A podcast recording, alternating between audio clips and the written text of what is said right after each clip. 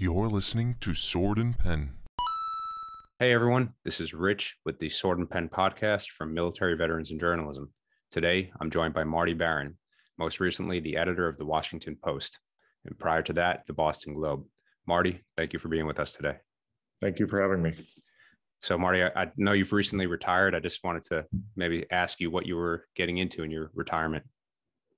Uh, well, you know, I've been exploring a lot of different opportunities, but one thing that I've decided to do is to write a book about my experiences, uh, very much centered on my time at the Washington Post, eight years there, uh, but also uh, incorporating some of my previous experiences, uh, particularly in Boston, involving our investigation of the Catholic Church, um, in Miami when I was editor there, uh, the election of 2000, the disputed election of two, presidential election of 2000, as well as the um, Elian Gonzalez case, which was a dispute over the uh, young Cuban boy who was picked up at sea and whether he should be returned to his father in Cuba or kept in Miami with his, his relatives there.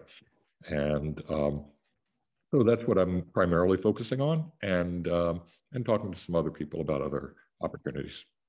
Right. So I also understand that the book is aiming to cover maybe where um, politics and tech converge and, and the future of news at large. Um, you know, yeah, it's the you know the the title is Collision of Power. It's really a look at uh, these different centers of power and how they came together in a somewhat of a conflict uh, during the Trump years. Um, and um, you know, you have the president who is almost certainly the most powerful person on earth. Uh, you had a an owner of the Washington Post uh, who whose power was derived from his success in uh, the field of technology um, and was wealthiest person on earth. Uh, and then you had the Washington Post, which is the power of the, the press, and all of that uh, intersected over the, during my time at the Washington Post. So, speaking about the future of news and, and what news is and how politics plays into that, corporations, et cetera, obviously, military veterans and journalism focuses on on veterans. Our main mission is to put more vets in newsrooms.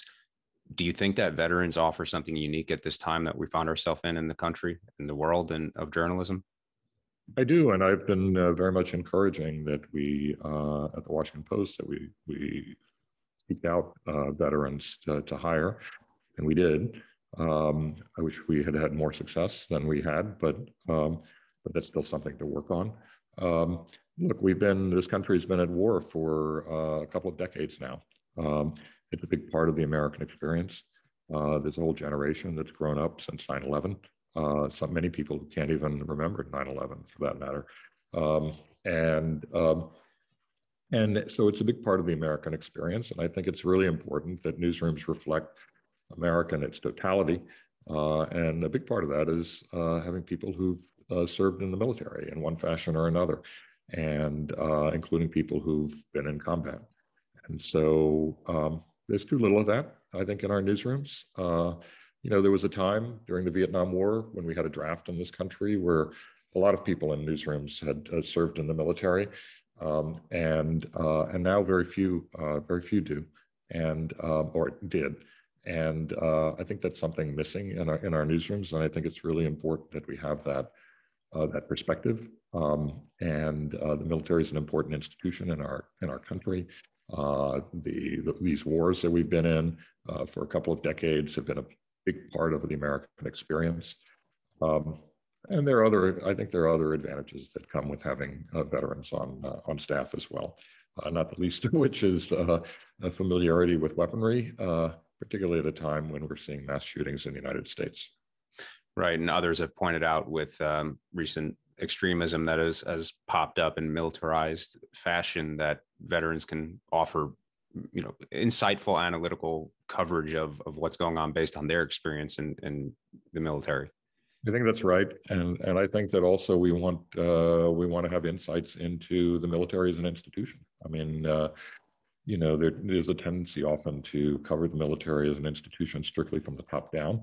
I think what what is an, one of the advantages of having people who've served in the military is that they can help us cover the institution from the bottom up, um, from the perspective of people who uh, uh, who have enlisted, and so um, I think that's really important. And, uh, and that's a very different perspective uh, than uh, what you hear from uh, people at the top.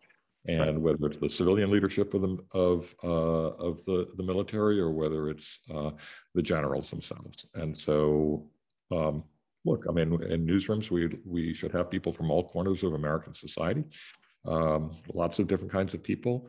Uh, that's uh, you know we talk a lot about diversity, and I think it's important, but I think it it stretches beyond uh, racial, ethnic uh, lines and lines of identity into sort of life experience. And so uh, I think that's really important.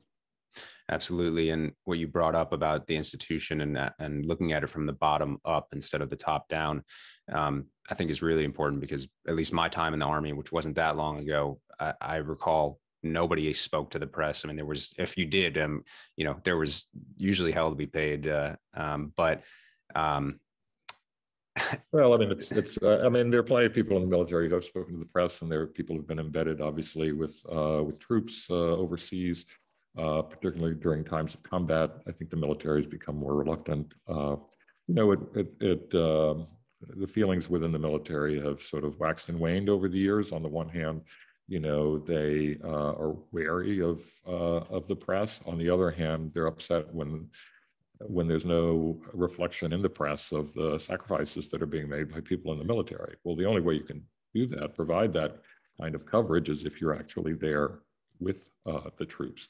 And um, and so um, you know the military sometimes wants us and sometimes doesn't want us, and so um, it kind of depends on the circumstances.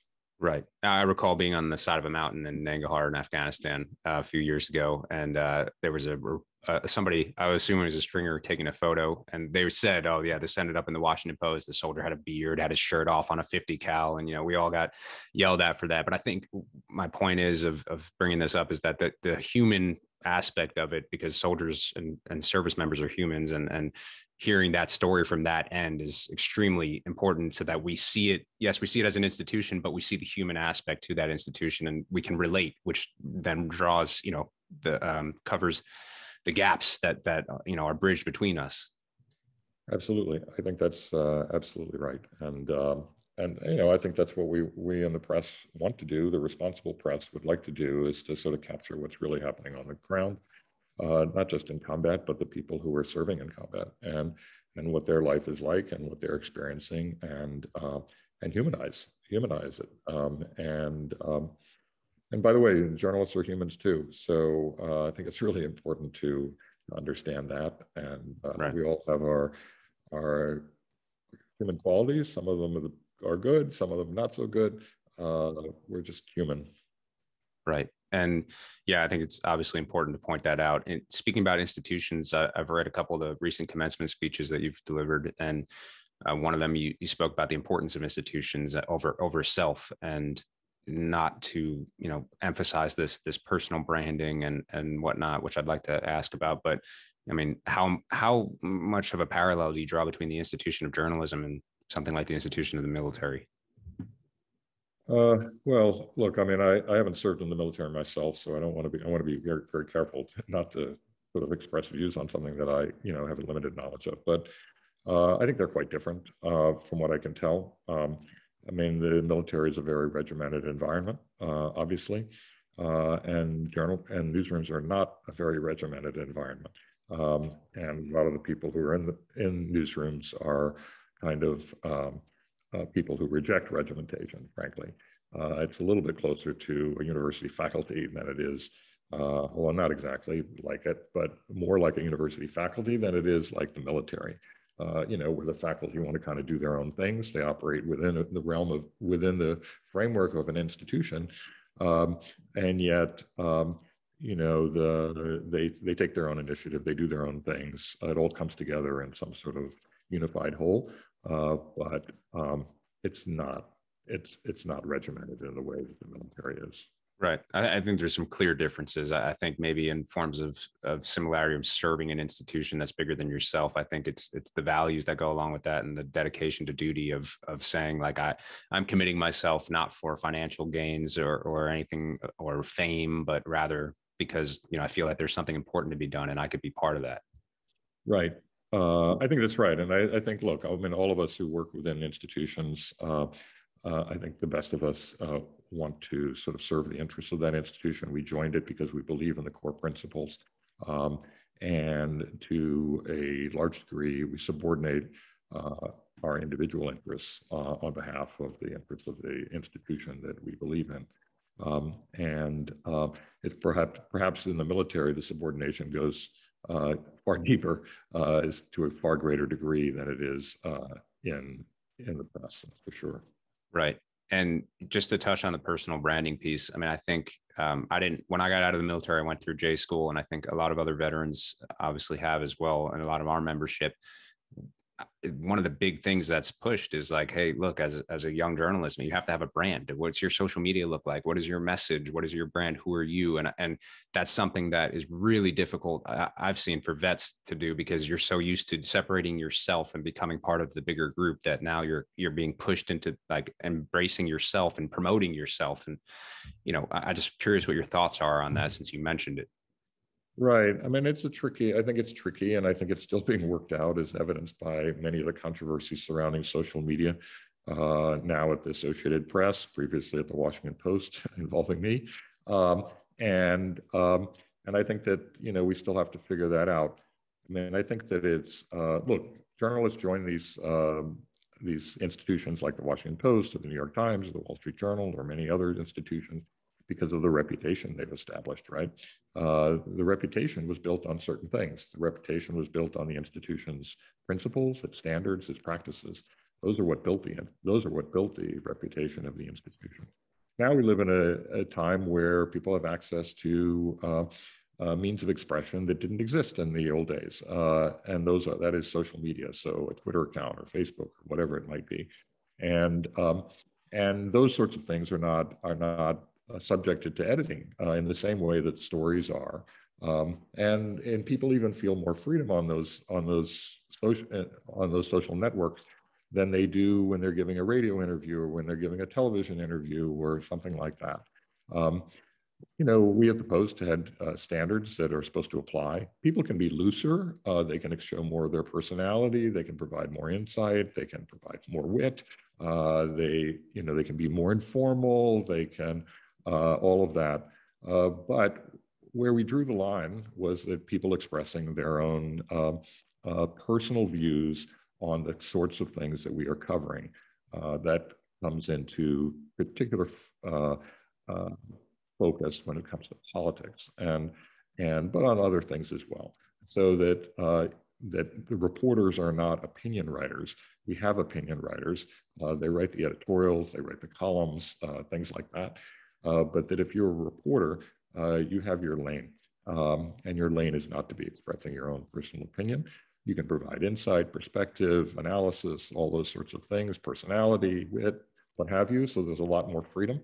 Um, but that is not that you don't have total freedom to just to go out and express your views. And the reason is because uh, is because reporters are viewed as representatives of the institution. Uh, in fact, the reason they probably the reason they probably have so many followers is because they're associated with the institution. And um, and so uh, there has to be there have to be some boundaries there have to be some guidelines uh, that govern that. Uh, working those out to everybody's satisfaction is really difficult. It's proving to be really difficult. Um, and yes while the reporters can develop their own brands uh, at least in my estimation, in my opinion, uh, that doesn't mean that they have complete freedom to just express their views on any subject that they'd like, uh, because um, they're not seen by the public as just expressing their own personal views. They're seen as expressing the views of the institution. Of course, right. Which, you know, I think not obviously nobody's perfect and not every veteran comes out of the box amazing, but I think by and far, I mean, the, the, the typical, typical experience of serving in the military is subordinating oneself to the the the institution's larger needs or, or reputation that must be upheld. And yeah you could have your own social media in the military too but you can't go on there and speak about certain things. I mean there's there's rules against it for for the better of the of the organization as a whole. Right and that's true of uh, that's true of police that's true of uh, officers of the court uh, that's true of all people in all sorts of uh, uh, all sorts of uh, professions uh, is that there are certain rules that govern their behavior, uh, which constrain their individual uh, individual activities and individual uh, forms of expression. And so, um, so I don't think it's all that different in in journalism in that way. Um, but yeah, and I think that people who come out, of, at least my experience with veterans who've served on our staff, is they do come with a certain um, uh, respect for the institution and a, and a sort of a uh, adherence to authority uh, that is not as common among uh, journalists who have not gone through the military. So uh, one of our former reporters, uh, when he came on board, he was constantly calling me sir. I had to specifically request that he not do that. It was it took I think it took years to break him. I'm not sure I entirely did, and um, you know that he could just call me Marty that would be fine. Uh, he didn't need to call me sir. And when I would tell him that, he would say, yes, sir. yeah, uh, definitely hard to break uh, some habits over others. But yeah, great points. And something that I was taught in, in J school that I thought I, I took very personally or very much to the heart was, yeah, it's not about your opinion. It's not about what you think. I mean, those things are labeled opinion very specifically. But I found that once I graduated, my eyes opened up to the bigger world of news and journalism. I, I found that a lot of some respected institutions and and others that weren't adhering to it, at least in some aspects or some articles or whatever it was, one off here or there. Um, and it was it was frustrating to me being new to it because I was like, this is what I was just told. I mean, I was just banged into my head from my instructors, and I very much appreciated that and felt easy to conform to because of what I had done in the military. I was like, all right, rules. I like rules, easy to follow. I, I can do this. Um, so yeah, yeah, well, these things change. This is a very contentious subject at the moment as to how much freedom people should have. Uh, you know, the nature of journalism has changed over the years. It's not the same today. If you go back and look at stories that were written uh, a half century ago, uh, those stories read very differently from the stories today. Uh, they're virtually unreadable, frankly, uh, and uh, in many ways. But um, so, you know, standards change. Look, standards within the military have changed, I mean, as well. Um, you know, the military allows certain greater freedoms today, I think, in terms of appearance and all of that than, than they did in the past. And, um, and so uh, institutions change over time uh, based on changing social mores uh, and societal norms. And so uh, this is something that I think the profession is really working out, is working through right now. Uh, as always, when you try to work through these things, it's pretty fitful, it's pretty uh, difficult, it's contentious, it's controversial. Um, uh, people have strong strong emotions about it. Uh, I assume that we'll we'll figure it out. Look, there are no you know as you know, journalism doesn't it doesn't come with a, an actual rule book. Um, you know, um, each institution can set its own rules. Uh, but there's no rule book that, and there's no certification process as you don't register as a journalist. You know, none of that sort of stuff. Uh, you don't have to get a license to be a journalist in the United States, thankfully. Um, so, and there are different kinds of journalism. You know, there's uh, there's journalism, advocacy journalism, and there's commentary, and there are you know publications or or media outlets that have strong points of view. Um, that's always been the case in the United States, going back to the founding. It was originally you know pamphlets that were highly ideological in nature, and this notion that journalism was some sort of uh, you know sort of neutral uh, party in the political uh, um, in the political environment, that, that, certainly wasn't the case at the founding of the country. Um, this has been more a phenomenon of the last uh, hundred years, and in journalism, and uh, it's evolved particularly over the last 50 to 60 years. And now people, it's going through some level of rethinking. Um, I think probably in large part as a reaction to what's transpired over the last four years um, and the attacks that journalists have come under and, and the attacks on certain values that most journalists uh, probably hold uh, fairly dear.